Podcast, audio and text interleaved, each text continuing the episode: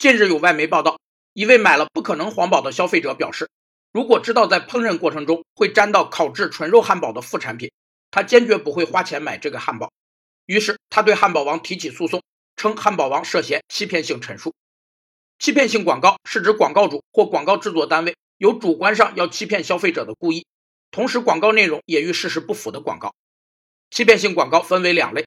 一类是直接表现在产品本身的欺骗性广告。对这种明确的欺骗性广告，在法律上不仅应明确给予界定，更应规定严格的处罚标准。另一类是对产品服务的虚假广告，这类最常见的广告是所谓致富信息或是子虚乌有的保修点、服务网络等。对欺骗性广告，不论其虚假信息是关于产品成分、质量还是售后服务，由于其虚假性有源可查，所以判断其违法相对容易。据报道，汉堡王官方目前的表态是。对味觉诉讼不予置评。